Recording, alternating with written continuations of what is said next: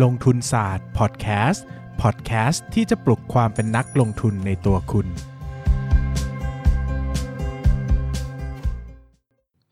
สวัสดีครับ ยินดีต้อนรับเข้าสู่รายการ ลงทุนศาสตร์พอดแคสต์รายการที่จะชวนทุกคนพัฒนาความรู้ด้านการเงินและการลงทุนไปด้วยกัน ก่อนอื่นที่จะมาเข้าสู่เนื้อหาวันนี้นะครับ ขออนุญาตขอเวลาสัก 15 วินาทีในการพูดถึง ผลงานชิ้นใหม่นะครับกับหนังสือที่มีชื่อว่า Money Lecture เรียนหนึ่งครั้งใช้ทางชีวิตนะครับ ตอนนี้วางแผงแล้วตามร้านหนังสือทั่วไป B2S 9 in C1 Kino Kuniya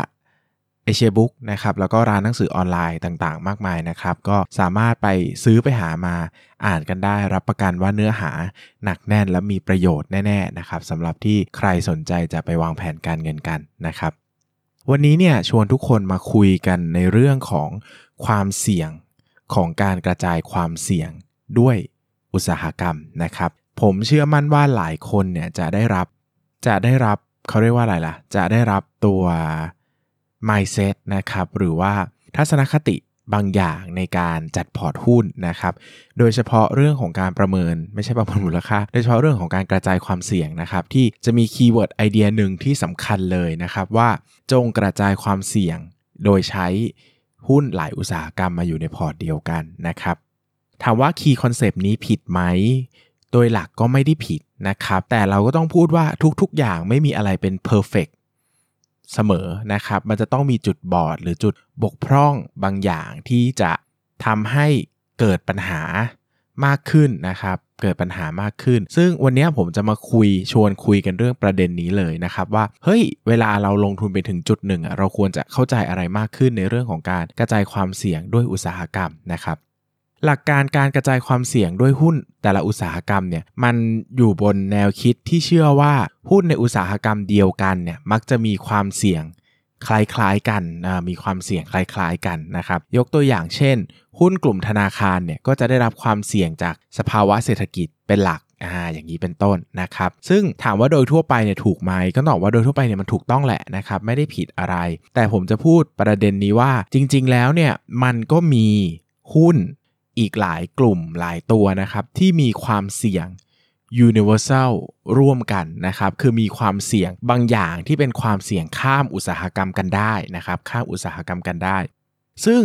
ถึงแม้ว่าเราจะกระจายความเสี่ยงแบบนั้นคือเราจะกระจายความเสี่ยงโดยใช้การเลือกหุ้นหลายอุตสาหกรรมแล้ว แต่ในบางทีอาจจะไม่เพียงพอสำหรับการกระจายความเสี่ยงก็ได้ เพราะว่า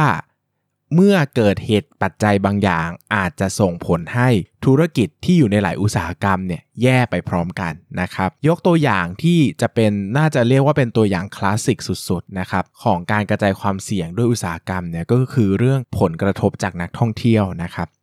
หลายคนเนี่ยจะนึกภาพว่าผลกระทบจากนักท่องเที่ยวเนี่ยจะส่งผลต่อหุ้นกลุ่มท่องเที่ยวเป็นหลัก ใช่ไหมนะครับได้แก่หุ้นกลุ่มโรงแรมนะอย่าง MINT CENTEL เอราวันนะครับหรือว่าอากระจายมาหน่อยก็จะเป็นกลุ่มโลจิสติกนะครับเช่น AOT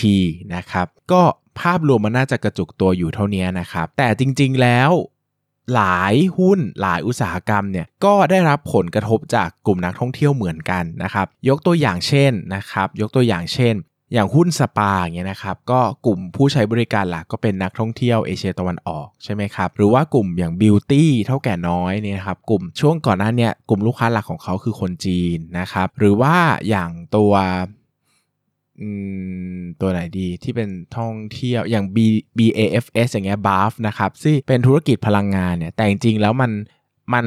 รายได้ของมันผันแปรไปตามจำนวนเที่ยวบินอย่างเงี้ยนะครับ ซึ่งสมมุติเราบอกว่าพอร์ตของเราพอร์ตหนึ่งเนี่ยถือเอราวันนะครับ ถือ AOT ถือ BAFS ถือสปานะครับ แล้วก็ถือ BEAUTY มีทั้งท่องเที่ยว มีทั้งโลจิสติก มีทั้งพลังงาน มีทั้งสปานี่ถือว่าเป็นอะไร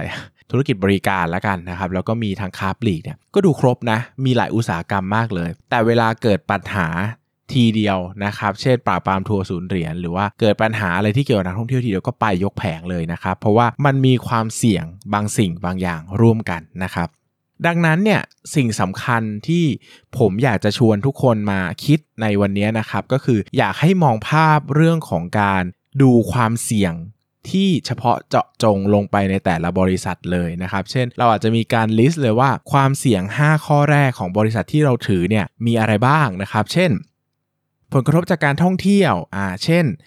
ผลกระทบจากสภาวะเศรษฐกิจ เช่น ผลกระทบจากการบริโภคภายในประเทศ เช่น ผลกระทบจากโรคระบาดอะไรเงี้ยนะครับ แล้วถ้ามันซ้ำกันเกิน ซ้ำกันเยอะๆอย่างเงี้ยนะครับ เราอาจจะต้องหาตัวอื่นมาถัวพอร์ตไว้ไหม เพื่อลดความเสี่ยงในเชิง เชิง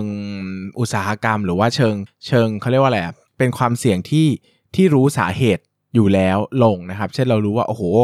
ทุกตัวเราได้รับผลกระทบจากโรคระบาดมากอย่างเงี้ย เราก็แบบเอ้ย ไว้ก่อนดีไหมอะไรเงี้ยนะครับ หรืออย่างเงี้ยหรือว่าอย่างอย่างบางพอสมมติว่ามีพอร์ตหนึ่งนะครับ ถือสมมตินะพอร์ตหนึ่งถือเอ่อ BEM นะครับสมมติถือไม่เอา B เอา BTS สมมติถือ BTS นะครับถือช.การช่างนะถือ GULF นะครับ ถืออะไรอีกดีอะเอ่ออะสมมติยกตัวอย่าง 3 ตัวแล้วกันนะครับ BTS ก็เป็นกลุ่ม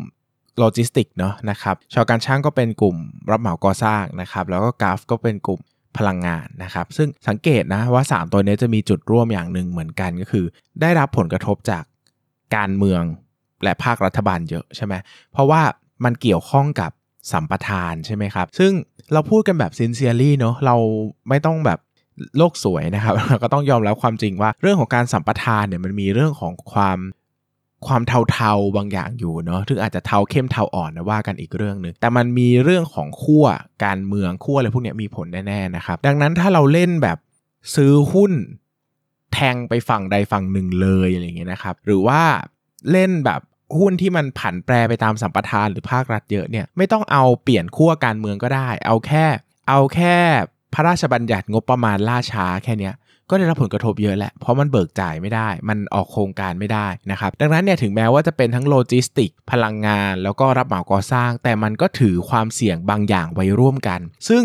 คำว่าอุตสาหกรรมมันบอกไม่ได้ไงถูกไหมคำว่าอุตสาหกรรมคำเดียวมันไม่ได้บอกความเสี่ยงได้ครอบคลุมขนาดนั้น สุดท้ายแล้วผมว่าเราจะต้อง ไป find solution เองนะครับ ไปตามหาคำตอบเองว่าความเสี่ยงในพอร์ตหุ้นของเรามีอะไรบ้าง แล้วก็ดูว่ามันซ้ำซ้อนกันแค่ไหนนะครับ ถ้ามันซ้ำกันเยอะๆ เราก็อาจจะกระจายมันออกไปบ้างนะครับ เพื่อให้พอร์ตเรามาสมดุลมากขึ้น แล้วก็มีภาพรวมของความเสี่ยงที่ลดน้อยลงนะครับ โอเคนะครับ เดี๋ยวผมขออนุญาตตอบคำถามนะครับ เอ่อโอ้ไม่หลายคำถามมาก อันนี้ผมวันนี้ผมขออนุญาตตอบคาถามที่มันง่าย ๆ ก่อนแล้วกันนะครับ เนื่องจากตอนนี้ผมป่วยนิดหน่อยนะฮะก็อาจจะคิดคำตอบยากๆเนี่ยอาจจะไม่ได้นะครับ อาจจะไม่ได้ก็เอาคำตอบง่ายๆไปก่อนนะครับอะคำตอบนี้ง่ายตอบได้นะครับทำไมน้องเบส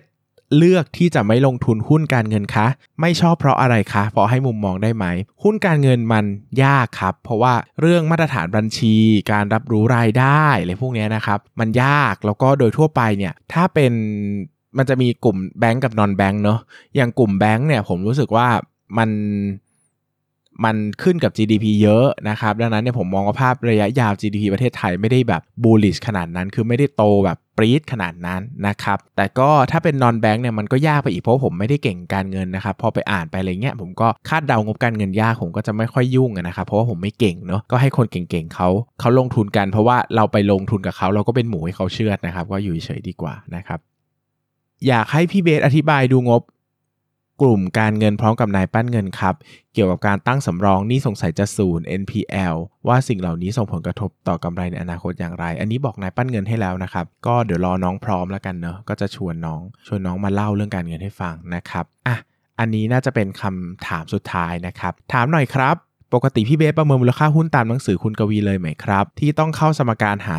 G ค่า K หรือปกติพี่เบใช้วิธีมูลค่าหุ้นแบบไหนเป็นหลักครับ คือผมสงสัยว่าใน practical จริง ๆ เราใช้การ financial projection EPS แล้วใช้กับ PE ที่เราเวทแต่ละบริษัทหรืออุตสาหกรรมแบบนี้มันหยาบไปไหมครับ ก็คำตอบก่อนเนาะนะครับ ไม่ได้ใช้แบบคุณกวีเลยครับ ไม่ได้หาค่า G หาค่า K แบบที่คุณกวีเลย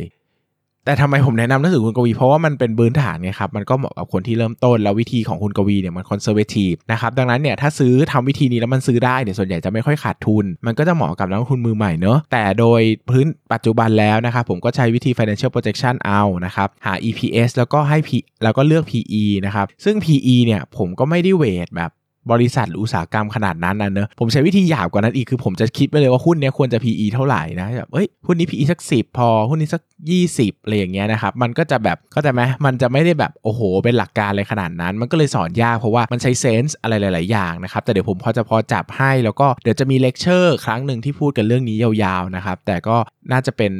ในตอนต่อๆไปนะครับคำตอบสำหรับวันนี้ก็น่าจะเป็นประมาณนี้นะครับ ก็ขอบคุณทุกคนมากนะครับสำหรับการรับฟังพอดแคสต์ EP นี้นะครับ แล้วก็อย่าลืมกลับไป list ความเสี่ยงของหุ้นในพอร์ตตัวเองดูนะครับ ว่าเฮ้ยมันมีความเสี่ยงบางอย่างที่ร่วมกันที่อยู่นอกเหนืออุตสาหกรรมหรือเปล่า ถ้ามีก็ลืม ก็อย่าลืมจะจัดการกับมันให้เรียบร้อยนะครับ เพราะว่าบางทีถ้ามันเกิด black swan ขึ้นนะครับ หรือว่าเกิดปรากฏการณ์ที่ไม่คาดฝันขึ้นนะครับ พอร์ตหุ้นเราอาจจะย่ำแย่ก็ได้จากการที่เราละเลยที่จะ ดูความเสี่ยงเหล่านี้นะครับสำหรับวันนี้ก็ขอบคุณทุกคนมากครับ สวัสดีครับ อย่าลืมกดติดตามลงทุนศาสตร์ในช่องทาง podcast player ที่คุณใช้